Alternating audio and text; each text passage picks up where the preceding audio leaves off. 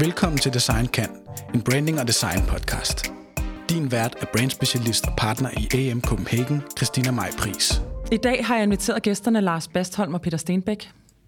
Lars Bastholm, som efter en lang karriere især i USA, nu er co-founder og direktør i The Platypus Factory, og multitalentet Peter Stenbæk, som PT driver egen konsulentforretning, imens øh, du blandt andet øh, udvikler projekter sammen med Lars, alt for kunst, musicals, og så har du faktisk også et nystartet band med Martin Brygman og Paul Reimann.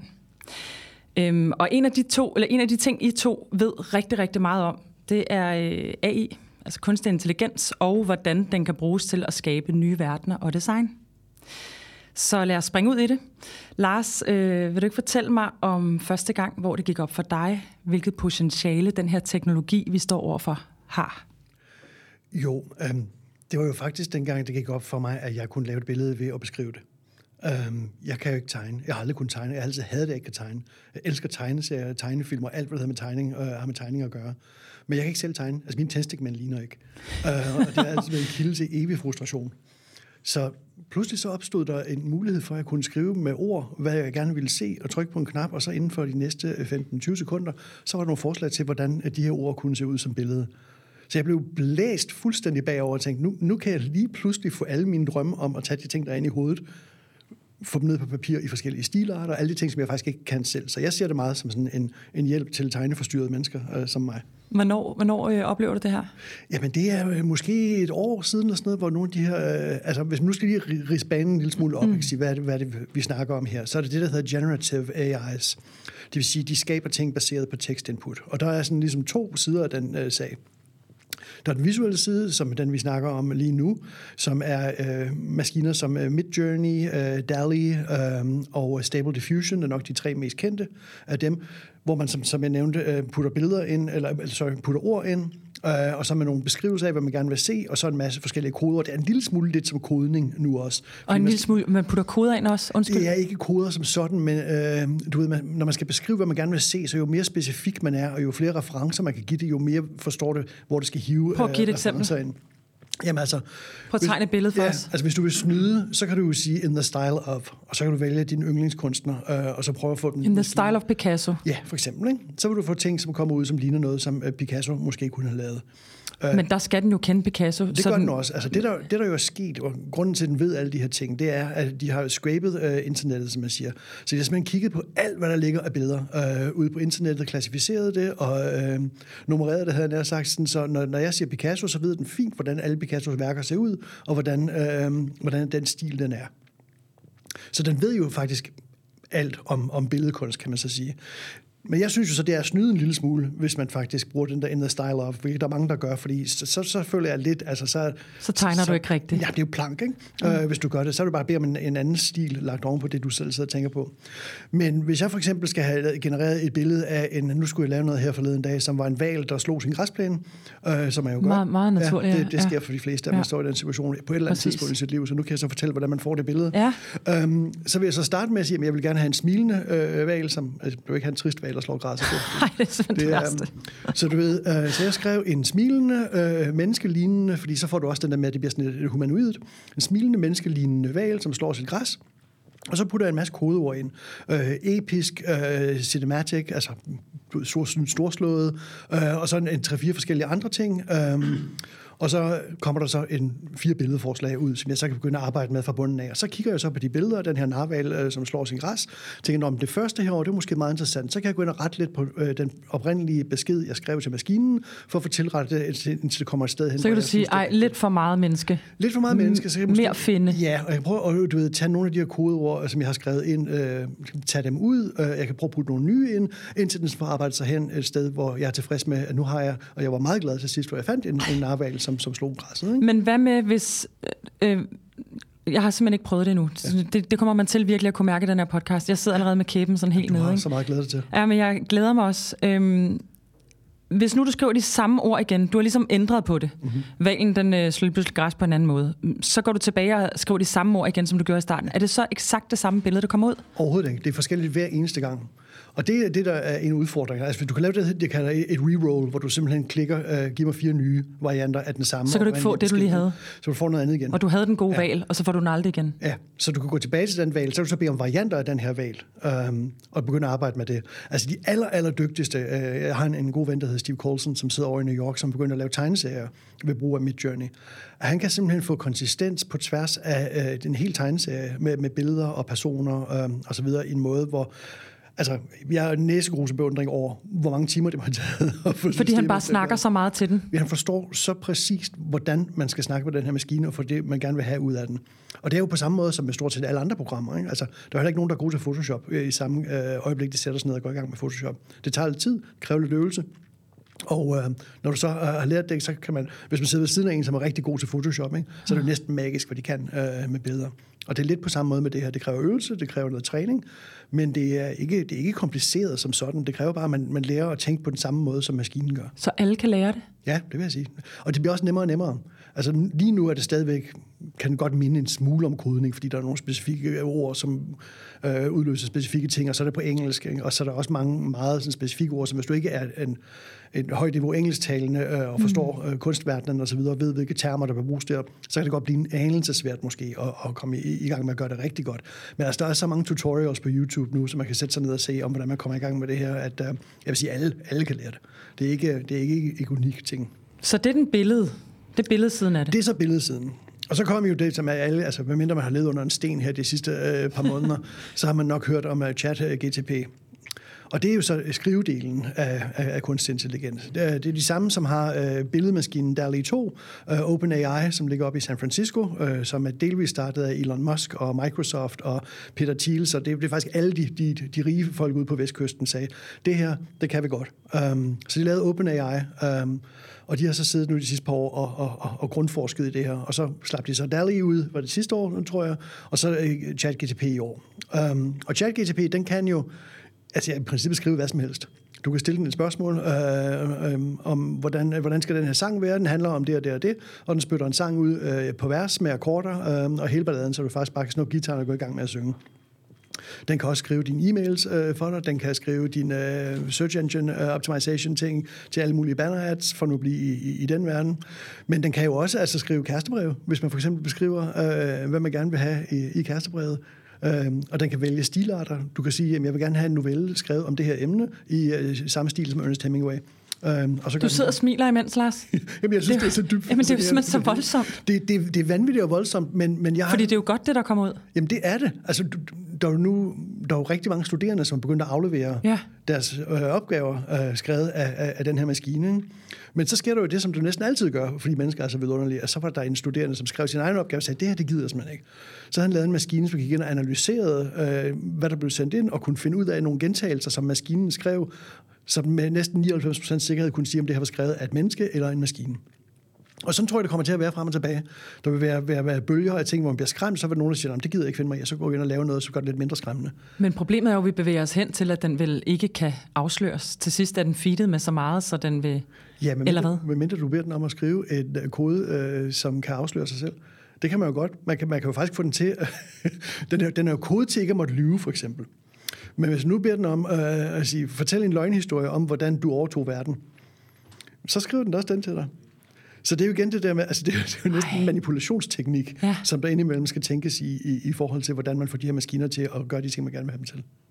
Så det er de, det er de to øh, overordnede? Ja, så der, der er sådan en masse sådan meget specifikke øh, AI'er, ikke, som kan løse øh, små øh, opgaver og gøre dit liv nemmere til hverdag, men det, det bliver nok for bredt og for dybt at, mm. at komme ind på det i, i, i den her. Altså, der er en for eksempel, som jeg elsker personligt, der hedder Pseudo-Write, øhm, som er skabt til kreativ skrivning, øh, hvis man går i stå med et eller andet, som kan simpelthen give dig et hint til, hvordan kommer du videre, eller her er tre bud på en idé, som kan bringe dig over øh, her, og så videre, og så videre. Den har jeg siddet og leget lidt med, og det, altså, det er helt fantastisk. Altså, jeg tror, alle kreative mennesker, som skriver, de løber ind imellem i den der, jeg ved simpelthen ikke, hvordan jeg kommer videre her. Og der er ikke rigtig nogen, man kan spørge om det. Der har aldrig rigtig været nogen, du kan spørge om det. For du kan ikke gå hen til din bedste ven og sige, prøv lige at læse alt det her, jeg har skrevet, og så giv mig et bud på, hvordan du kommer videre herfra. Eller din kone, eller mand, eller børn, eller hvem det nu måtte være. Nu er der pludselig nogen her, der siger, jeg er altså en lille smule gået i stå her. Kan du ikke mm. hjælpe mig med at, at komme bare et skridt videre? Peter, øh, hvornår møder du det her første gang? Den, op, den, den ja. tidlige, tidlige version af det øh, oplever jeg for en fem år siden, hvor jeg havde en virksomhed, som var en crowdsourcing virksomhed. Og der havde vi lavet et partnerskab med dem, der hedder 99 Designs, som er jo en kæmpe platform med 2,5 million designer. Og der gjorde vi det, at vi begyndte at lave sådan et system for, hvornår en brief var god, og vi kunne se på respons og på resultatet, at der ville komme særlige resultater, hvis vi talte til dem på en helt særlig måde. Og det var første gang, jeg forstod The Power of Crowds, og i den sammenhæng, der mødte vi nogle videnskabsfolk, som sagde, at det her, som, som Lars har lige ridset sig skide godt op, det var lige om hjørnet. Fem år siden. Ja, klip til, at øh, sidste år, hvor vi startede arbejdet på vores robotmusical. Som ja, er den skal det, vi simpelthen snakke rigtig meget om. Som er det Frederik To og produceren og Lars er, vi laver, når vi ikke laver alt muligt andet. og det har været, i, i første omgang været baseret på, at jeg har brugt virkelig, virkelig mange år på af alle mulige terapeutiske og interessante årsager til at, til at udvikle mig selv ved at tegne robotter uden øh, våben og uden... Øh, men med sådan nogle meget venlige sårbare, robotter. venlige, ret kærlige robotter. Har det været en eller anden forsvarsmekanisme fra din side, i forhold til, at du måske har været lidt skræmt af, hvad der møder dig, ja, så du har prøvet at afmystificere dem? Lige eller? så skriver Lars, som jo er den vildeste opportunist, jeg kender på den her jord her, siger, nu kan jeg faktisk også tegne robotter. Så siger jeg, hvad kan du? og så sender han nogle robotter, han har lavet i Midjourney, som er foruroligende gode. Og jeg bliver virkelig, virkelig, virkelig, virkelig, virkelig, virkelig skræmt og tænker, okay, nu har jeg brugt så nu mange år. Nu går han solo, og hvad fanden er nu det? Nu kan han bare sidde og tegne alle robotter, han kan det Nu har han ikke brug for mine robotter Nej, længere. præcis. Og så skriver jeg faktisk det, det et længere... Støt, det er støtterobotter. Ja, præcis. Og skriver sådan et længere brev, sådan et ret sådan sårbart mail til, til Lars, og siger, okay, hvis vi skal gøre det, så er vi simpelthen nødt til, at sjælen skal være intakt. Vi kan ikke bare overlade til maskinerne. Og Lars, nej, nej, nej, det er heller ikke det, der var meningen, og så videre. Men, men, men det, det, det, det starter med et chok. Det gør det vidderligt for mit vedkommende, men det, der så bliver interessant, det er, at hvordan kan vi få visionen til at lykkes hurtigt? Fordi vi har en ret klar idé om, hvad det er, vi vil lave med den her musical, og den er ikke lille. Altså, den, den er ikke lille. Og det er nogle enormt komplekse scenarier, det er nogle enormt komplekse... Øh, det, det er et meget stort skib, Altså et meget, meget, meget stort skib. Meget, kan I ikke lige prøve at forklare lidt om den der robotmusical? Bare lige så vi har... Jo, vi, vi, altså, vi, vi, vi, vi tog afsted over, øh, til, til mit sommerhus sidste år i øh, april. Ja, noget stil. Ja, noget af den stil. Og I arbejdede sammen mange år på kryds ja, og tværs og ja, venner? gamle venner. Ja. Og arbejdet sammen et par år, men ellers har været sådan bare mm. linking, altså mm. og, og nysgerrige sammen og fynboer. Vi har liket hinandens postings på Facebook. Åh, oh, det har jeg gjort. Har okay. det er godt. Nogle gange med hjerter også. Jamen, det er godt. Helt vildt. En fælles kærlighed for musik og film, ikke? Og så er det så, at, at i, i, i, i den her sammenhæng her, der, der handler det om, at, at jeg vil gerne have de der robotter ud at leve, og Lars har faktisk prøvet at skrive rigtig mange manuskripter. Har været i både Los Angeles og har været del, del af Hollywood, og har prøvet at skrive ret mange ting, hvor, hvor der er noget, der er næsten lige ved, og, og, men, men Lars er i mine øjne en uforløst manuskriptforfatter. Så det er faktisk det, der er tækket på, at siger, her er chancen. Her er en mand, som virkelig kan, virkelig vil, og vi kan virkelig godt lide hinanden. Og så får vi Frederik To, som har lavet Mars, hvad hedder, Minds of 99 og Barcelona osv., som er en, en, en genial, genial komponist. Mm. Og så sætter vi os ned over to-tre dage, og så laver vi et univers, baseret på, hvad vi nu går og klemmer ind med følelser. Bekymring for klima, og bekymring for maskiner, og og hvad er relationisme og så videre. Så pisker vi den her historie op over nogle dage. Og der er I ikke en del af det? Nej, men det bliver det så rigtig, rigtig hurtigt, fordi jo, det, hovedpersonerne er jo AI. Hovedpersonerne altså, er jo i princippet en ondskabsfuld AI, som styrer det her skib, hvor vores to, øh, vores to hovedpersoner øh, er på. Um, og og han vil, vil jo gerne smelte dem ned, fordi han gerne vil have deres, øh, deres mineraler til et meget, meget skummelt projekt, han har. Han hedder ikke, Arnold, R-N-O-L. Og så vores to hovedpersoner, det ene, det er en øh, sexrobot, som, som har, kan, kan lave et, et, har et fænomen, der hedder robogasm, som kan udføres både på maskiner og mennesker, og dyr for den sags skyld, og så giver det sådan ret himmel, himmelske og, og genvække dem på alle mulige måder. Ikke? Og, der er slet ikke behov for hendes, mennesker mere. Hendes, hendes bedste ven er en køleskab, så stor øh, tingest, der har et sort hul i maven, som leder hen til verdens største varehus, hvor man kan finde alt. Hold kæft, hvor ville jeg gerne have været mere i sommerhus. jeg sværger, der var overhovedet ikke nogen stoffer involveret. Var der ikke det? Nej, det, det, det, det, det er simpelthen bare mange, mange års særheder, som, som bliver sublimeret ned i uh, nogle idéer. Så visualiseringen af, hvordan ser det ud? Hvordan, altså, vi har virkelig, virkelig talt meget om den der sexrobot. Hvordan er det, vedkommende ser ud? Hvordan er det ved? Du, du så jo faktisk jeg en så et billede, og det var ekstremt flot. Altså, det bliver jeg simpelthen nødt til at sige, og det var måske derfor, jeg også var lidt ved at falde på halen over, at det kan lade sig gøre. Jeg tror ikke, jeg havde set det på den måde Nej. før. set det ud, altså jeg har heller ikke set en sexrobot før, så der er mange Nej, ting, der og- og- nyt, og men der- Det siger sammen. Men der kommer vi fra en, en, hvor en af vores mange, mange, mange, mange fælles glæder, det er, at vi har læst øh, de, de, de der tegneserier, der blev lavet både i Frankrig og USA i 70'erne, der hed Heavy Metal i USA, og Metal Hurlant mm. i, i Frankrig, som er i virkeligheden en voksen tegneseriebølge, hvor science fiction og satire og seksualitet og alle mulige former for relationer bliver, bliver sådan ret ublu og ret sådan frit. Ja. Men så begyndte jeg jo så, altså ikke, ikke bare at designe robotter faktisk, men at designe baggrunden. Øhm, på det her skib scener. scener simpelthen. Øhm, og så begyndte vi at lege med at tage nogle af Peters robotter og sætte ind oven på de her scener.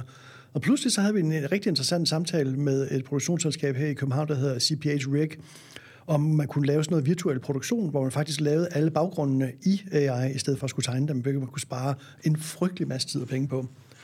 Og så er jeg jo gået i gang med at sprøjte baggrunden øh, ud af alle mulige slags. Guddommelige som jeg baggrunde. Altså guddommelige og- Jeg har også set en af dem jo. Ja. De er virkelig smukke. Ja, det er ekstremt smukt. Så det er, det er en ret interessant øvelse, øh, som vi er faktisk ret, ret langt ned ad vejen, men nu vi har lige indsendt en ansøgning til Filminstituttet om støtte til det her projekt, som jo er, kan man sige, både kunstnerisk, men også produktionsmæssigt meget anderledes end noget, der er lavet i Danmark i øjeblikket. Altså, øh, det er jo en musical. Ja. Det er det.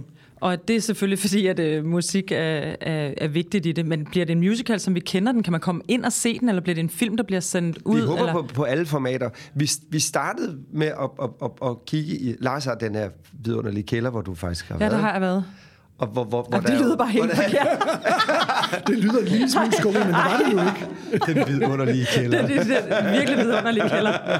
Tak for invitationen, Lars. selv tak. Der er ikke en ærlig sexbot dernede, jeg lover det. Ja, jeg fandt den Men der i hvert fald er ikke. der ret mange. Men, men der sad vi, og, og, og der så vi faktisk øh, to musicals, vi sådan havde sådan handpicked til som sådan inspiration. Og det ene, det er øh, Rocky Horror Picture Show, som jo er en... Det handler om at blive sat fri. Og, altså en musical, som, som jo ikke bryder med genren, men, men bryder med stilarten og bryder med hele semiotikken, fordi det er en blanding af horror og, og teenage comedy og så videre. Og så er det nogle virkelig, virkelig, virkelig stærke sange. Og så den anden, det er Peter Jacksons mindre kendte værk, der hedder Meet the Feebles, som er en Muppet Show parodi, som handler om en Miss Piggy-lignende flodhest, som Flodhest, har øh, bulimi, Som og, øh, har, og, og har en impresario, som er heroinmisbruger og virkelig ikke særlig sød. og det dukker. Den er ikke sund. Den er ikke sød. Det, Nå, det, heller ikke det er sød. en meget, meget, meget mærkelig film, som alt for få mennesker har set. Meet the Feebles. Se den. Ja, øhm, Og det er før Ringene sagde, det var før, den blev kedelig.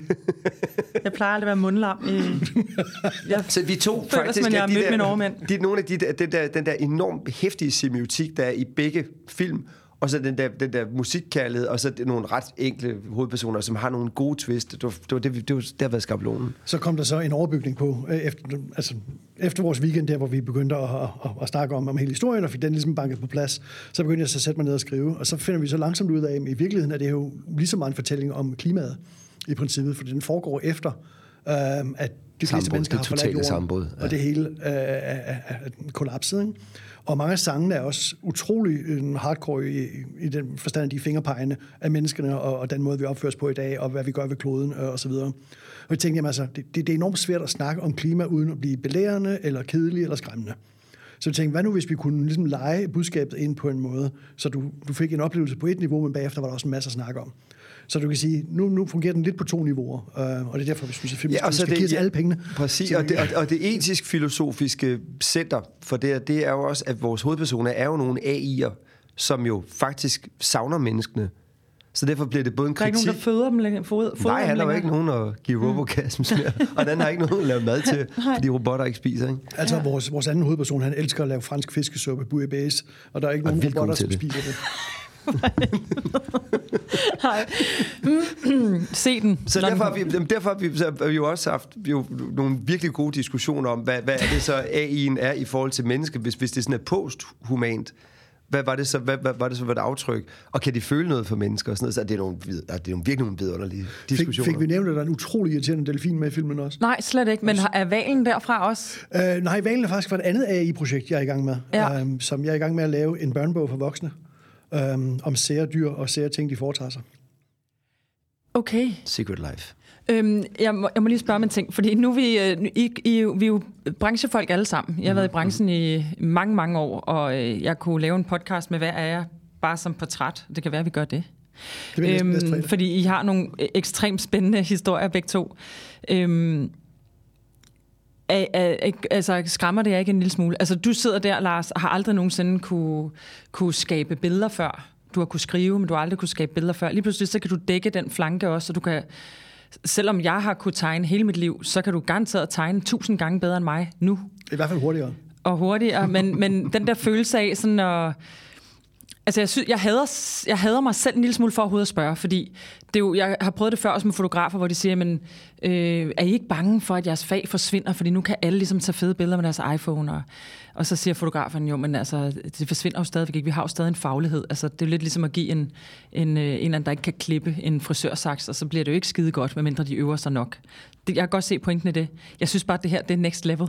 Ja, fordi det bliver så godt, og det bliver så nemt så godt. Nu sagde jeg lige til, inden vi gik i gang i dag, at jeg havde en, jeg kender en, en advokat, som, øh, som den anden dag havde bare lige prøvet øh, chat øh, GTPA, og havde øh, prøvet at lave sådan en chat om, øh, om advokater, øh, hvordan de ligesom øh, gik til verden og så videre. Og den havde han bare ligesom instrueret, og der var kommet en fantastisk øh, sang ud af det, et fantastisk rap, som han læste op, og hvor jeg var sådan, det kan simpelthen ikke passe. Altså alle festsanger, de må lægge sig ned og øh, stoppe deres færdige. erhverv. De er Ja, det er færdigt. De er færdige. Men, øhm, men det, det er skræmmende. Det er skræmmende godt, det der kommer ud. Og, og er det slet ikke noget, der skræmmer jer? Altså også for vores branches skyld.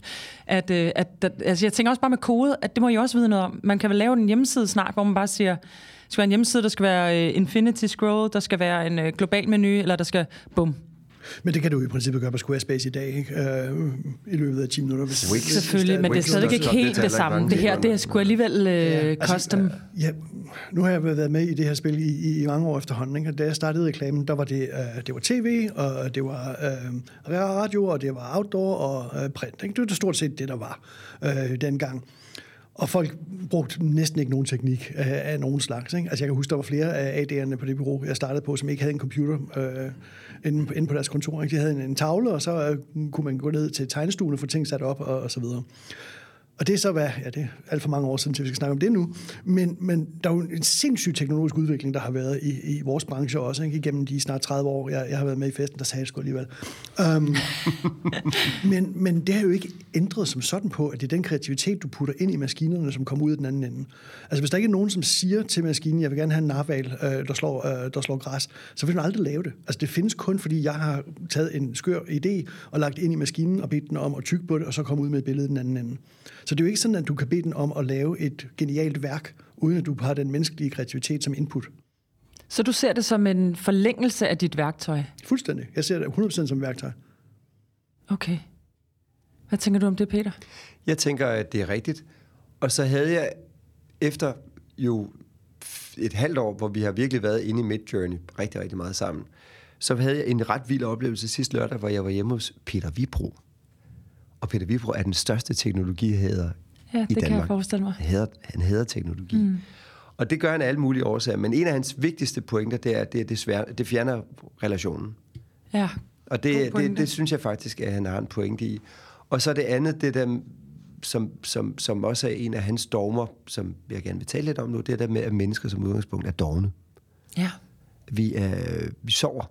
Vi er nogle øh, dognrækker. Vi, vi, vi, vi gør så lidt som overhovedet muligt. Og det synes jeg er faren ved det der. Det er, at vi overlader noget til nogle andre, fordi det klarer de nok. Og så havde vi i sidste uge, Lars og jeg, en, øh, en oplevelse, hvor, hvor, hvor vi delte en artikel fra New York Times, hvor der er en person, som har taget den store Alejandro Jodorowsky, som er en madman af en filmmager. Og så har han forestillet sig, at Jodorowsky havde lavet Tron, som handler om et computerspil.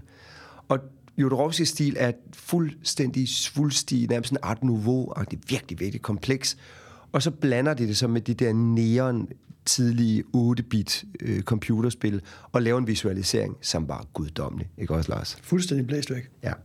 Og i den sammenhæng, der, der er der faktisk en, øh, en i, i artiklen handler, øh, handler rigtig meget om, om Jodorowskis ophav til, hvorfor han gjorde de der vilde ting i 70'erne. Og der kommer han til at nævne en person, som jeg aldrig har hørt om før, der hedder George Gurdjieff, som er en armensk filosof og mystiker, som er som lavede, det er faktisk ham, der har kommet med enagrammet. Er det det? Ja. Den tidlige version af enagrammet Det er sgu da kommer fra helt, ham- det kan kommer fra dateres starten af tilbage til 1900-tallet. Grækenland i ja, det og det er tidlige- ham, der ligesom Er det rigtigt? fremmaner den første genkomst af enagrammet, så bliver det forfinet af nogle amerikanske filosofer. Men det der med, at vi finder kender vores plads i universet, og vi gør os fucking umage for at være en del af universet. Vi træner os selv hele tiden, vi er flittige, vi udfordrer os selv. Og der, jeg tror, det er den vej, man skal kigge i forhold til at have maskinen med, at man må simpelthen ikke blive sloppy og doven mm. og sige, det kan maskinen nok klare for mig. Tilbage til Peter Vibro. Vi talte, min kone og var ude at besøge ham, og talte om, hvad, hvad han havde brugt sådan sit reklame, post-reklame-liv på. Og der fortalte han om en, øh, han havde faktisk lavet en visualisering af, hvordan han synes København skulle se ud.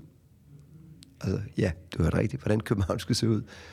Og så sagde hvad fanden mener du med det? Jamen, der var så meget grimhed. Han er jo anti-grim på alle, i sit, og vi skal være skønne, og vi skal være noget for hinanden. Og så havde han i akvarel lavet en komplet visualisering af Københavns Havn med et, en anden opera, end den, der er blevet bygget. Et, en alternativ øh. Amaliehave, end den, vi har nu. Og det var så smukt, så man faktisk fældede en lille tårer. Nej, det er ikke rigtigt. Det er rigtigt. Og det var, fordi der, du kunne bare mærke det der enormt, altså det der ønske om et samfund, og, og en, der virkelig interesserer sig for Danmark, med en enorm sådan kraft. Jeg tror, du kunne lave det på to sekunder i Midjourney, eller måske et sekund. Men det, du skal jo stille spørgsmål, som angår andre, ikke? Men, men, men det vil jeg jo netop ikke kunne, fordi jeg, jeg har ikke Peter Vibros erfaring, viden, tankesæt, følelser, øh, håb, øh, drømme osv. Mm. til at putte ind i Midjourney. Og input equals output. Præcis. Men Peter Vibro ville formentlig kunne bruge det som en, øh, en, øh, en løftestang til at kunne gøre det meget hurtigere, hvis ja. han sad og Så det handler bare om lærte det, superpower til ligegyldigt, hvem man er. Hvis, Ja. man, hvis man har sådan en middeldårlig tankegang, så laver man middeldårlig Ja, shit in, midjourney. shit out, ikke? Jamen, sådan, Ja, okay. sådan vil det jo altid være. Altså, dårlige kreative laver dårligt arbejde, gode kreative laver godt arbejde. Så det tror jeg vil fortsætte, selvom maskinerne bliver så kloge, at de nærmest kan tænke for os. Jeg synes ikke, de er kloge. Jeg synes, de er nogle vidunderlige værktøjer. Ja, Jeg, jeg, jeg, på den måde er jeg jo lige så opportunistisk som Lars. Ikke? Jeg synes også, de, de er virkelig spændende at arbejde med. De er sjove. Hvordan har det været for dig, når det har været sådan en fysisk ting med de robotter igennem alle de år, at lige pludselig så, så kan du bare tale dem frem? Jamen, det, nu, det viste jeg jo også, at jeg har, Ja, ja. Lavet, jeg har jo lavet et træværksted, hvor jeg simpelthen står Ja. og bygger altså prototyper De er i hånden. simpelthen så smukke. Tak. Og det er jo det modsatte. Ja. Så, så jeg, altså, det er jo noget med, at, at tingene er side om side, at det inspirerer jo faktisk, hvis du ser på, altså, det, der, det, nogle af de der skibe, som Lars har, har lavet med Midjourney til, til os, hvad fanden var det nu, du skrev? Det var, det var sådan noget, det var det, du gav det sådan noget patina, og gav det noget, Ja, hvad var det, du skrev i din prompt? kan jeg sgu dårligt huske lige nu. Men, men ja, det var et eller andet meget specifikt. Det var meget specifikt, ja. hvor, hvor, hvor man forestiller sig, at du har sådan et, noget, som har haft en virkelig sådan storhed, men så forfalder det, og du ved, der kommer grummus, og der er måske noget lækket vand, og så videre. Så det er det der forfald i skønheden. Jeg kan ikke huske, du fandt Ja, en var, eller anden... det var et eller andet med decay i hvert fald, Ja. og, med et tillægsord til decay, som jeg ikke lige kan huske lige nu. Ja. Det er rigtigt. Ja. Og, og det der med, at du går ind og arbejder med et decay-begreb på noget, som er enormt smukt, så bliver det jo sindssygt poetisk. Men altså, ville den ikke alligevel have givet båden en eller anden form for overflade, som også kunne have været fed? Altså forstår du, hvad jeg mener? Jo, det er jo, så, så, altså, hvis du ikke specificerer, hvad du vil have, mm. så kommer den bare med et eller andet tilfældigt. Ja. Og så kommer den med fire fuldstændig tilfældige øh, bud på, hvordan den kunne se ud. Altså jo mere specifik du er, jo mere kan du kontrollere det.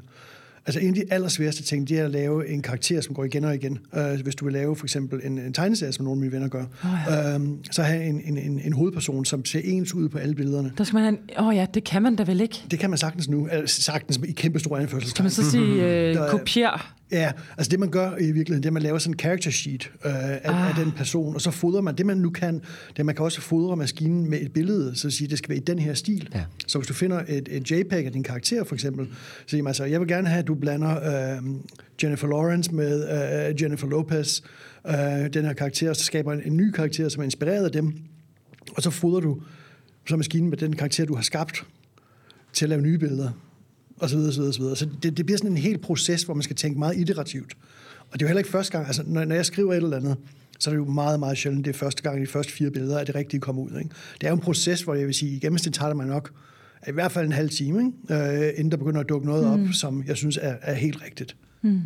Jeg bliver nødt til at spørge om en anden ting, for nu, nu, nu satte jeg lige det der på spidsen med, om vi som designer eller kreativ øhm, kommer til at miste noget ved det her. Men jeg sidder og tænker på, dem, der jo i virkeligheden kommer til at miste noget, og der må jeg jo bare sige, hvis jeg øh, er forkert på den, det er vel alle dem, der understøtter design. Altså det vil sige dem, der sidder og tegner 3D nu, men som egentlig ikke formgiver. Dem, der sidder og koder, men som egentlig ikke tænker websites. Altså forstår jeg, mener? Ja, det tror jeg. Og selvfølgelig tænker de websites, men, så det er ikke for at tale nogen ned, men, men det er vel alle dem, der er understøttende til den kreative idé. Så lige pludselig så ender vi ud med at have en branche, hvor at der er dem, der sidder øh, og har øh, idéerne, visionerne, design skills, og så er resten udraderet, eller hvad? Fordi jeg kan vel som designer på et tidspunkt, hvis jeg kan forklare godt nok, hvilket website jeg gerne vil have, ja. så burde øh, den jo kunne kode det på men, et tidspunkt. Men det er jo i princippet ikke anderledes end dem, som sad på tegnestuen for 30 år siden og satte øh, alle tingene op øh, dernede og skar, skar dem ud med, med små hobbyknive. Mm. Og, og, sådan og de er der heller ikke mere. De er der heller ikke længere. Nej. Der, der kan du sige, der er noget teknologi, som kommer og gør nogle job overflødige. Det, vil- det vil der altid være. Det, Ja. det, det kan vi ikke komme udenom. Så i vores branche er det det, det måske kan... Altså, nu er jeg den, der har været længst. Altså, Lars er en uge ældre end mig. Okay. Hvilket Men det er en også, vis det. Ja. Det, det kan man faktisk godt fornemme nogle gange. Ja, det det, kan jeg, det. har, jeg har tænkt over det. Men, men jeg er jo den, der har været længst tid i branchen. Jeg har været siden jeg var 17 år. Så jeg nåede at have tre år med repo-kamera, inden vi fik den første computer.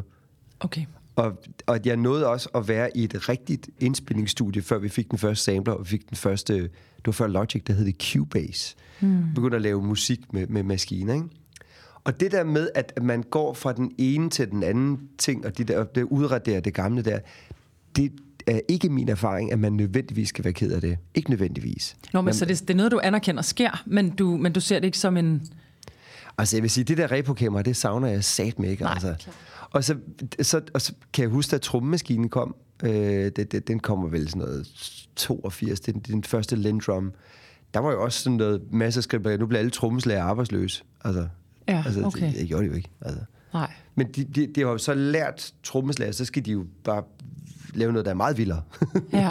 og jeg tror også, det er det, det, det der med, at man, man, man bliver provokeret af maskiner, man bliver også inspireret til at sige, jamen, hvordan er det så, vi viser, vi er mennesker? Hvis, hvis robotten siger, det er så nemt at replikere det her, og det er så at sample det her, og gøre mm. det på en eller anden måde, så, så tror jeg også, det stimulerer os til at sige, jamen, så må vi i virkeligheden sætte skarpt på, hvad det mennesket så kan. Mm. Og det synes jeg er det gode ved det her. Virkelig opportunistisk sagt. Ja. Nå, men altså, jeg, jeg er sådan set enig, fordi jeg sidder nogle gange sammen med min datter øh, og, og leger med at lave billeder. Ikke? Hun er rimelig interesseret i drager. Hun er ni år gammel.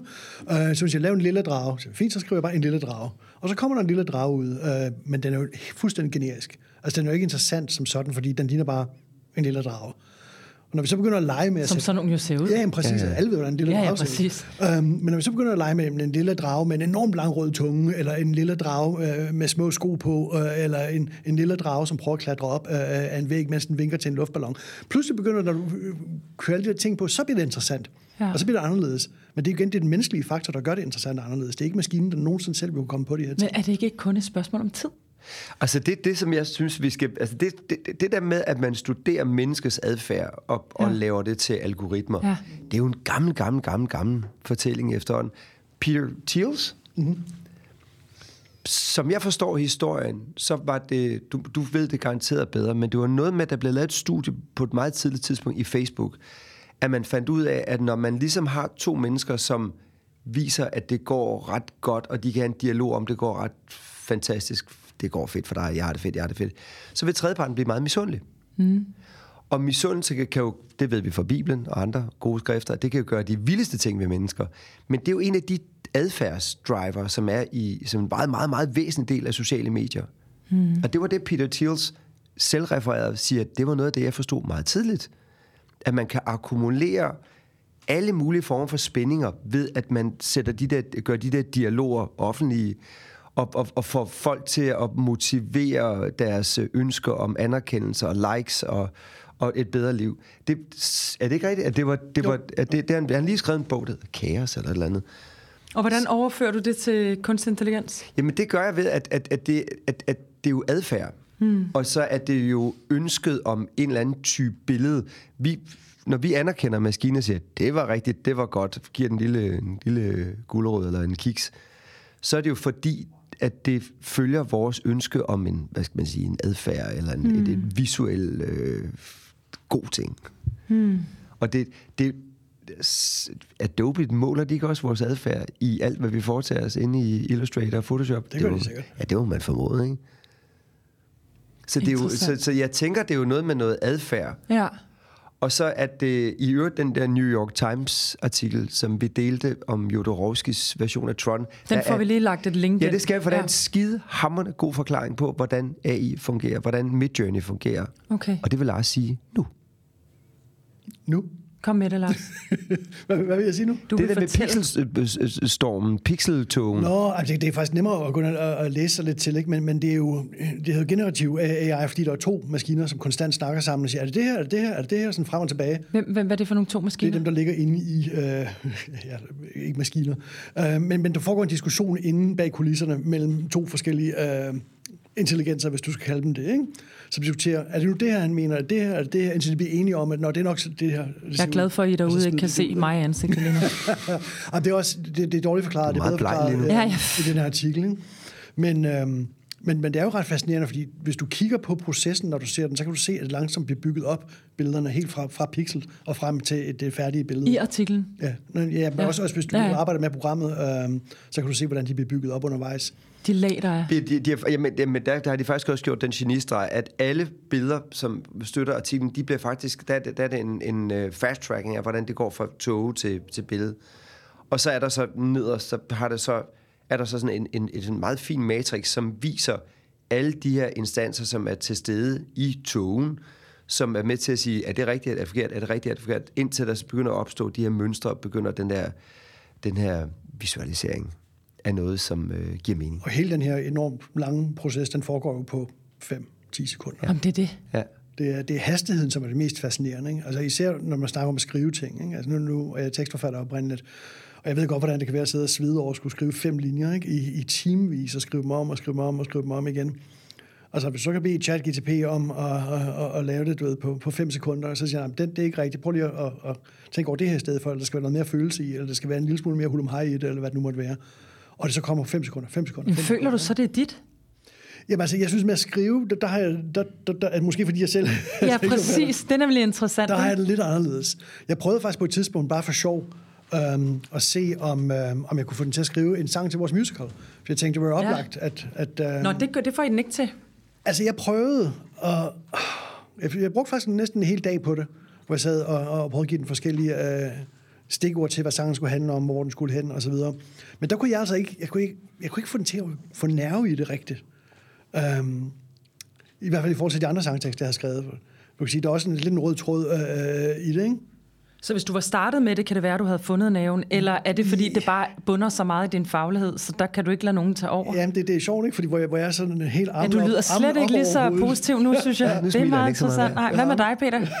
Jamen, det, det, jamen, dels så, så, øh, så, så, så er det rigtigt, øh, hvad Lars siger, at når vi har prøvet at, at, at se, om den kunne gå ind og sådan lave sådan noget, hvor den kommenterer på, altså har den der sjælfuldhed midt i, i, i skuespillet eller i fortællingen, så er det ikke lykkes. Men det jeg vil bare sige noget om, det er, at, at, at Frederik Tog, vores tredje partner, som er jo en komponist og producer, han har netop øh, været i New York for en måneds tid siden, hvor han var til en AI-musikkonference. Ja. Så der havde vi også sådan en, en, øh, en, en skæg aften, hvor vi sad og lyttede til musik, der er lavet af maskiner. Og det første, det var noget black metal, hvor en øh, maskine forsøger at lave black metal. Og hvordan er den blevet fodret? Den er blevet fodret af en, der bare siger, øh, du skal lave et nummer. Det skal... Jeg tænker, Black at metal. øh, altså, hvis du har hele internettets billedbase til at være Midjourney, så må det være det samme her. Det må være Scrape Spotify eller... øh, eller Apple et Music, eller ja, andet. et eller andet, ikke? og så kigge på, på mønstre. Men, men det skæg var det der, det det lød virkelig ikke som noget heavy metal, jeg har hørt nogensinde før. Det lød heller ikke som, som maskinmusik, det lød som sådan noget helt tredje. Fordi det var nogen, der forsøgte også at lave med vokaler, hvor der, der var et, et, et og, og der var nogle vers, og der var nogle broer og sådan noget der. Men, men, men, men selve, selve sådan indtryk af det, det, det, var, det var hverken det ene eller andet. Er det ikke rigtigt? Jo, det var sådan Men en er det ikke helt ærligt også bare et spørgsmål om tid? Altså ligesom med alt det andet. På et tidspunkt må man da kunne... Det er fuldstændig ligesom de første computere, kunne Jo, ikke til altså- Jo, det, jo, jo, det er fordi, det ikke er færdigt nu. Ja, jo, jo, jo, præcis. helt sikkert. For Altså, på et tidspunkt kan man vel bare lave et godt nummer, man, Ja. man har øh, formlen for, hvordan et hit bliver skabt, og bum, Ja, eller altså, hvad? I hvert fald tekstskrivning, vil jeg sige til musik. Hvis du går ind og lytter på meget moderne musik i dag, så er um, All the Girls, Yeah, Yeah, All the Girls, Yeah, Yeah, 17 gange med det samme beat bagved. Ikke? Um, det, It det, works. øh, Ja, det, det gør det, uh, men det er sgu ikke imponerende uh, Nej. rent uh, lyrisk. Nej. Nej, men, men, men hvis du så tager til en stadionkoncert, hvor der står 30.000 mennesker, og som, som har den der, den der samhørighed, de står og synger det samme, og, og alle de der stemmer, der bliver forstærket af hinanden, og man kigger på hinanden, og endorfinerne ruller rundt, og, altså, om musikken oprindeligt så kommer fra en eller anden A, der har fået en, haft en, et heldigt øjeblik, eller det er Frederik Tog, eller Lars, eller hvem der nu har skrevet sangen. Altså, det er jo var... stadigvæk effekten af det, som, som, som er interhuman. Som, som, det er jo det, det, er det, det skal kunne. Nick Cave, han havde faktisk et meget interessant indlæg her forleden dag. Uh, han sagde, hold nu op med at sende mig alle de der sange in the style of Nick Cave. uh, fordi der var altså rigtig mange af hans fans, som havde været inde og lege med ChatGTP og fået skrevet sange i, i hans stil.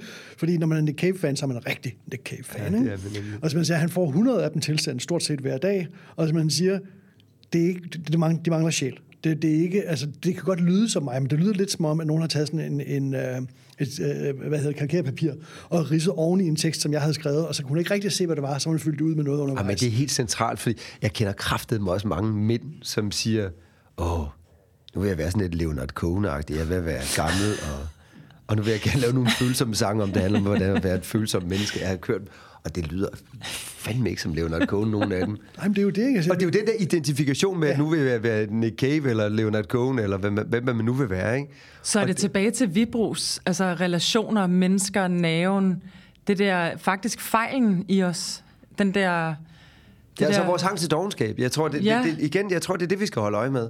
Og der er også der, der er to ting. Erfaring er i virkeligheden to ting. Ikke? Der er ufiltreret uh, erfaring, som er lidt det, de her AI's de gør, fordi de ved alt om alting, men til gengæld har de ikke filtreret det. Og så er der den menneskelige filtrerede erfaring, hvor vi holder forskellige ting op mod ja. hinanden og bruger et filter, indtil vi når frem til essensen af det, vi prøver Præcis. på at sige. Og mm. der er altså en mm. kæmpe stor forskel på de to ting. Og det er også, hvis du, hvis du kigger på et gennemsnitligt pladselskab, så vil det jo være typisk folk under 20, man signer i dag, fordi de også kommer ufiltreret. Ja. At der er jo også, det er derfor, at verden bliver ved med at udvikle sig, fordi der kommer nye blikke på det, ikke? Altså, mm, which når, is good. Når du sidder i dit band, Peter, ja. Øhm, ja, det er og, modsat. og udvikler musik. Hvad, ja. hvad, hvad så? Sidder I benytter jeg af det her? Nej, ikke, ikke specifikt. Øh, nu, nu har vi Paul Reimann med, som er, altså, han er, han er uddannet i den klassiske romantiske russiske skole, som med og sådan noget der, hvor man skulle skrive noget, og, og hvis zaren ikke kunne lide det, så blev man slået ihjel. Så det er sådan, en, det er sådan ret ekvilibristisk. Altså, han kan alt. Så i virkeligheden, da, når vi laver musik, så handler det faktisk om at kunne fodre Pauls hænder med noget interessant. Og der har vi, vi, vi, vi, har, vi har lyttet, vi har kigget på, om vi kunne bruge maskiner til at lave progressioner. Og det kan du også godt. Du kan få den til at, der ligger nogle udmærkede AI'er til akkordprogressioner, mm. hvor du så styrer, hvor avanceret skal det være, og hvor, hvor, eller, hvor, eller hvor kompleks skal det være. Ikke? Og det har vi brugt nogle gange. Men også i jeres sangskrivning, ja. der er Brygman, altså så, fordi du, som du lige introducerede, inden vi gik i gang her, det her med, at I nørder virkelig ja, det gør vi. sangskrivning, men kan I bruge kunstig intelligens til det? Det kan vi i den forstand, at der er en, øh, en dansk ven, der hedder Balder Olrik, som har lavet en virkelig, virkelig, virkelig, virkelig fin AI til, du kan downloade som en app, der hedder ProChords, hvor du... Han har lavet en AI? Han har lavet en AI, som er en, hvor han har brugt... Øh, han har analyseret, jeg kan ikke huske, hvor mange millioner sange der er, til i progressionerne. Og så laver du så en grundprogression, som sådan en, en yesterday. Forklar, hvad en øh, progression Jamen, yesterday, det er, den, den starter i C, yesterday, og så kan jeg ikke huske, hvad den næste akkord er, men det er sådan en ret interessant spring, der så kommer ja. til... Da, da, da, da, da, da, da. Ja. Og så laver du så, med, bare uden at kunne spille klaver, så trykker du en serie akkorder ind, som du sidder og lytter til. Og så siger du, nu vil jeg gerne have den lidt mere avanceret. Så trykker du på næste niveau. Så kommer der så med nogle flere akkorder lagt ind. Og så kan du få den op i sådan noget ret vild progression. Og så kan du eksportere det som MIDI som, som informationer til dit klaver, til dit computerklaver, sådan så spiller det. Så det der med, at du kan bruge computeren til at udarbejde mønstre og sådan noget, det, det har man kun i mange år. Og ProCords, som Balder lavede, det, det var sådan en af de første, jeg brugte, det mange år siden, til, til, til skitser, hvor computeren hjælper dig med at, at lave en Så det er et skitseværktøj? Ja, det er Okay. Men de findes også i nyere og vildere versioner. Okay. Hvor du faktisk også jo kan bruge en AI til at analysere en sang, til, hvor, du så, hvor den så skriver akkorderne ned, i stedet for at du skal sidde og lytte den af, så kan den bare sige, at det er en C 7, det er en 11, og det altså... Så du, du kan bruge AI til rigtig mange til, det man kun i mange år. Okay. DJ's bruger det hele tiden. Mange af de der Pioneer-pulte, som, som folk DJ'er på i dag, de er fyldt med kunstig intelligens. Til at analysere beats og toneleje. Og, og, og, Og transitioner vel også. Ja, transition, det er så det, DJ'en gerne skulle kunne. Nå, okay. Men de får med meget hjælp, ikke? Fordi, Okay. fordi, for gamle dage, der skulle du stå med to Ja, pladespillere og præcis. synge dem op, så det kørte nogenlunde uden at homme for meget. Der kan du simpelthen bare ved at trykke en, en synkroniseringsknap. Det har man kun i en del over. Nå, okay. Så synkroniserer det bare beatet. Og du kan også synkronisere tonelejet, så det, alt, det kører i, i, i, i D-mig. Kunne en, kunne en AI egentlig ikke blive en rigtig, rigtig god DJ? Jo. Altså faktisk bedre end en menneskelig DJ? Kunne Ja, læ- læse, jo og nej, fordi det, det, altså, man, altså, det, det, det, det, kan du huske vores diskussion med jazz? Det var faktisk en virkelig spændende diskussion, hvor, hvor, hvor jazz er virkelig afhængig af tid og sted og, og antallet af mennesker, fordi du spiller jo for dem, der er i... Altså, det, det, du skal have noget energi op, du skal... Funk betyder sved. Så det, det, så det handler om at få det til at svede, ikke? Men det er jo, hvem fanden spiller vi for, for dig, eller for, for Jeppe, eller for, for Lars, ikke? Og det vil sige, at, at, at den skal forstå tid og sted, maskinen, både som DJ eller som jazzmusiker. Men, og det kan den ikke. Altså noget med at veje stemningen, Ja, ja, faktisk. Men hvad nu, okay. hvis, hvad nu, hvis du satte et, et termometer derind, som kunne øh, køre, øh, måle luftfugtigheden og kunne se, hvor meget folk bevægede sig, øh, og så videre, og kunne høre, hvor jo. højt folk klappede Jo. og jublede og så videre, og så spille musik, der, der svarer til det. Altså, det kunne man jo sagtens gøre. Det kunne man sagtens. Og, og, og, Det kan godt være et kedeligt sceneshow, ikke? Ja, hvis ja, vi- vil du, vil, ja, du, vil altså, du hvis også du det? Fordi hvis du nu kan se, at stemningen er begyndt at falde, så Hvis nu man kunne putte sexrobotten op. Nu synes jeg, vi begynder også at brainstorme Ja, lidt ja, ja, undervejs ja. her. Nej, men, det, det, det, altså EDM-genren, Electronic Dance mm. Music, som jo er en gigantisk global genre, det er jo meget, meget interessant at se, hvordan den er kompenseret i forhold til det, vi taler om. Hvis du tager til en festival som Tomorrowland, mm. så, hvor de bygger et full-scale Disneyland op, blandet med Tolkien og drager og fyrværkeri og... Prøv at google det. Mm. Det er det største scenario for musikopførsel, der findes i verden. De der det EDM-festivaler. afholdt ja, det er Belgien, og der er også en i Asien, og der er en i Sydamerika. Det er en gigantisk elektronisk musikfestival, og der står en gut på scenen, David Guetta eller Swedish House Mafia, de er så tre, som står og trykker på knapper, og så handler det bare om at få den op, op, op, op, op, op, op. Og jeg, jeg synes, at det, på EDM kan man kigge på, hvad er det faktisk, der sker i forhold til det, du taler om der. Mm. Må være utrolig godt i ecstasy til de festivaler der. Ja, det ja, tænker det tror jeg. på. Ja. Det kan man Men- også men putte ind i kunstig intelligens, hvor meget er der egentlig blevet indtaget. Ja, det kan man sagtens, men, men det, er det, det er skægt at se, hvordan vi kompenserer menneskeligt i de der festivaler ja. der, fordi det er en mand med en maskine, men så skal jeg fandme lov for, at der er gang i... Det, det er vanvittige festivaler. Det er det de er meget smukke. vildeste, vildeste lysshows. Vildeste. Men altså, nu sidder vi jo alle sammen, undtagen mig, fordi jeg jo stiller så mange spørgsmål, mm, og, og, og taler om, at det her det er fantastisk, og det er tool, og det er simpelthen, bare en forlængelse af det, vi kan i forvejen. Og Ej, det er også kritiske, synes jeg. Jamen, er det ikke det? Nej, vi er nemlig slet ikke kritiske, så jeg tænker bare lige, altså det er ikke fordi, vi skal slutte på øh, det kritiske, men inden vi skal til afrund, så kunne jeg godt tænke mig, at vi bare lige kigger på det. Ja. Hvad, altså, øh, du sidder og smiler, Lars. Det går ikke. Nu skal du, der må være et eller andet ved det, hvor du sådan tænker, okay, Jamen, altså, jeg elsker jo nye teknologiske legetøjer. Det, det har jeg altid gjort. Um, og, og jeg tænker altid positivt omkring uh, sådan nogle ting. Men jeg kan da godt der må der være noget historisk, hvor du siger, at det var sgu ikke så smart. Ja, altså jeg synes for eksempel, det var kedeligt, da vi gik fra computerskærmen til mobiltelefonen med kommunikation i sin tid, fordi pludselig kunne alle de der ting, man kunne på øh, en computerskærm, det kan man ikke på en lille skærm. Øh, så på, på den måde kan det være nogle gange nogle teknologiske kvantespring, som jeg synes gør ting, gør verden måske mindre interessant. Og hvis det her kommer til at, at, at, at dømme nogle stemmer ude, som ellers kunne have været utrolig interessante, fordi der ikke er plads til dem, eller fordi de er for små til at kunne trænge igennem, eller fordi de er for unikke til at kunne blive genkendt i en, i en verden, hvor folk bliver mere og mere strømlignet, fordi AI, den skaber ikke noget nyt. Det gør den ikke. Den kombinerer ting, der eksisterer i forvejen. Sammen med, med det, det, det menneskelige input og det nye. Den skaber ikke noget nyt. Nej. Den kombinerer ting, der eksisterer i ting, der eksisterer i forvejen med uh, menneskeligt input som det originale i det. Men hvis du holder op, hvis du fjerner det, det menneskelige originale input og bare siger, skriv en novelle, der handler om X, Y og Z med de her hovedpersoner og den her uh, slutning, og så skriv det i et formfuldt sprog, Jamen, så kan jeg da godt se, at så er der pludselig nogle problemer med, med, med, med hvorfor skal mennesker så egentlig sidde og bruge den tid Ja. og kraft, øh, det, det tager at skrive. Ikke? Ja. Og hvis jeg sidder som storyboarder, eller en, som er laver, laver previous til forskellige ting, eller hvis jeg laver forsider til fantasybøger, for eksempel, som en eller anden årsag er, er Midjourney især utrolig god til fantasy, øhm, så vil jeg være oprigtigt bekymret, fordi jeg tror simpelthen, de jobs forsvinder. Og det gør det lynhurtigt, hvis de ikke allerede er ved at forsvinde. Ja.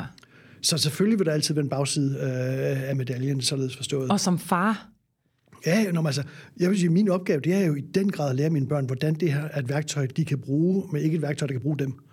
Så det er jo, det er jo altså, jeg har jo altid haft det sådan, at man skal man skal gebære sig med den omverden, man befinder sig i. Ikke? Man kan ikke ignorere, øh, hvor vi er henne, og hvor verden er på vej hen, og så sige, at man vil gerne leve i en hytte ude på landet. Man kan godt få lyst til det imellem. Det er slet ikke det. Der er nogen, der gør det. Ja, jamen, det er der også, og alt, alt respekt øh, til det valg. Ikke? Men, øh, men jeg tror jeg bare ikke, det valg, som vores børn kommer til at, at, at træffe. Ikke? Så vi bliver nødt til at lære dem at gebære sig i den verden, de befinder mm. sig i.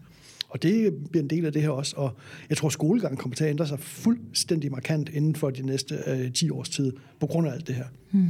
Fordi Ja, hvor, selvfølgelig. Hvorfor skal du sidde derhjemme og skrive noget, hvis du kan? Det er jo ligesom, da lommeregneren kom Ja, frem, præcis. hvor man sådan, skulle man ikke lave hovedregning længere. Nej. Altså en, en, en kombinatorisk, hvis du nu er smart, ikke, så bruger du en kombination af forskellige øh, AI's til at skrive din stil, og så går du ind og retter lidt hister her og skriver nogle sætninger selv, sådan, så det, det er umuligt at Det skal trace. du ikke fortælle, Lars. Ja. nej, nej, det, det skal jo sådan Men jeg tænker også bare øh, konsulenthus, legal, al- altså der, der, er vel, der må være så meget, der bliver sorteret fra. Det kan jo ikke være svært at lave kontrakter snart, fordi det er jo baseret på, på øh, paragrafer og alt muligt andet. Det kan jo ikke være... Jeg, jeg har hørt, at der, der kommer til at mangle utrolig mange advokater, fordi der er alt det her grønne rapportering osv. osv. Men, mm. men det kan vel meget, meget hurtigt erstattes af kunstig intelligens, tænker jeg. Altså, der må være sindssygt mange advokater, der er bange, sindssygt altså, mange konsulenter, der er bange. Eller, Nu, altså, nu snakker vi jo primært om, om den kreative branche, Ja. ikke? men hvis du kommer ind i det, hvor det i princippet er menneskelige maskiner, øh, som man, man godt kan kalde nogle ting. Øh, Revision. Ja, så tror jeg også, at de får det svært ved at, at, at bidrage med noget, som maskiner ikke kan gøre mindst lige så godt. Eller måske bedre. Eller måske bedre. Hvad siger du, Peter? Jamen, jeg tror, at, at, at det der med, at vi skal, vi skal, vi skal være opmærksom på, hvad, hvad, hvad, hvad, den, hvad, den, hvad den udfordrer os, hvor den, hvor den reelt udfordrer os i forhold til, til det menneskelige. At det, det, jeg, jeg synes, vi skal bruge det som inspiration til at, til, til at, at, at vise, hvorfor vi er relevante. Og så skal vi passe på, at vi, øh, det har jeg sagt mange gange, at vi ikke bliver dogne. Altså det, det der med... Føler du dig mindre kreativ, når du arbejder med kunstig intelligens? Nej, men jeg bliver stimuleret. Altså, du kan jo høre, altså, jeg, jeg, bliver, jeg kommer jo op på stikkerne, ikke? Siger, hvad nu det her? Ja. Og så bliver jeg meget sådan udfordrende til at sige, jamen, hvad, altså, det er ikke noget med sådan, hvad, hvad kan det ikke?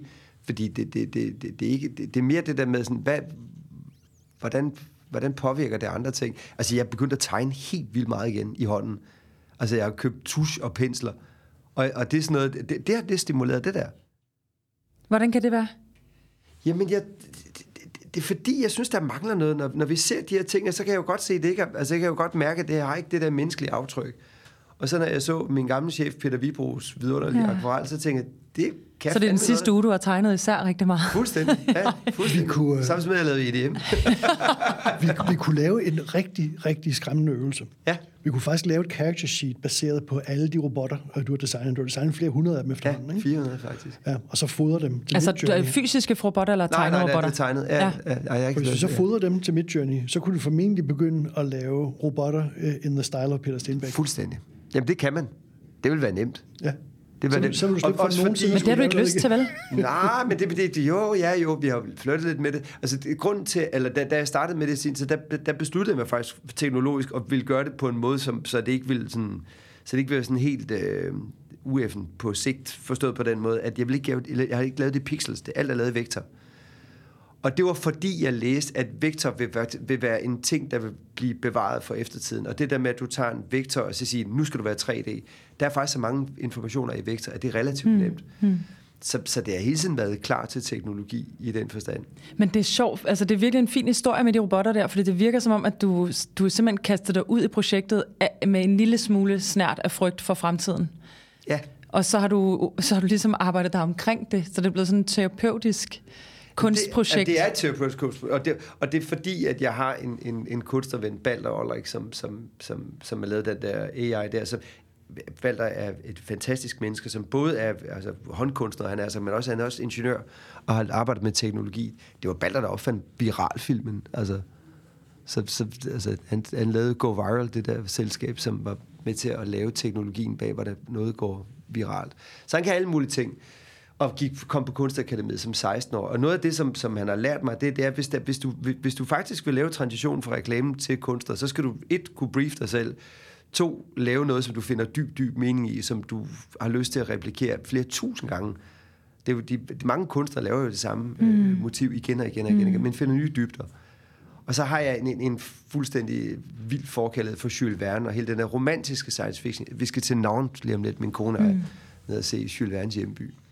Så det der med, at det er en blanding af teknologi og, og, og, og romantik og, og nostalgisk, det er det, der interesserer mig.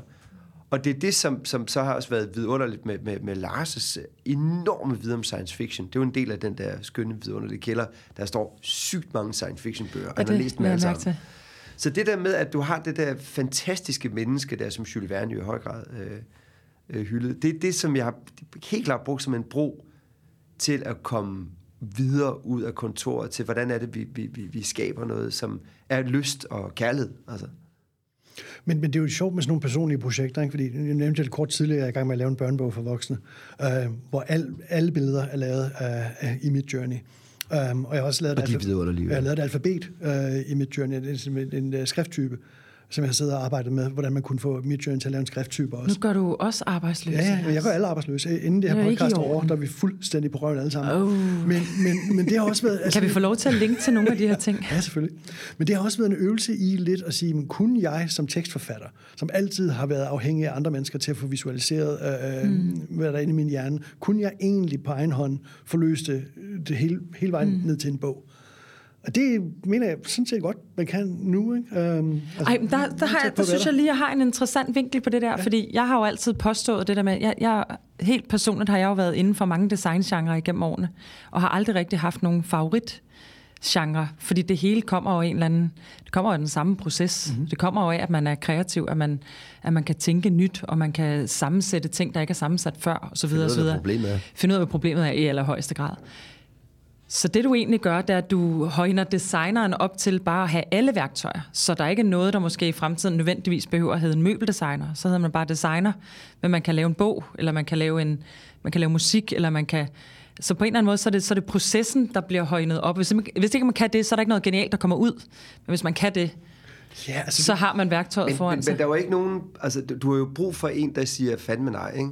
Altså, det, det, det, er jo, det er jo i dialogen, det store bliver gjort. Du kan ikke... Altså, jeg tror ikke på, at man kan sidde bare alene og så gøre ting. Øh, det, I det hele taget? nej, det tror jeg sgu ikke på. Jeg tror, det er, det er relationen, og det, mm. er det, men også det der med at løse problemet, og, og, og så lave noget, som er meningsfuldt. Men, Læg mærke til, der blev jeg meget opportunistisk, og så slog du mig lige ned igen. Det var første gang, at jeg ligesom så lyset, og men, så... det, men det er jo en proces, Peter. rundt Ja. igen.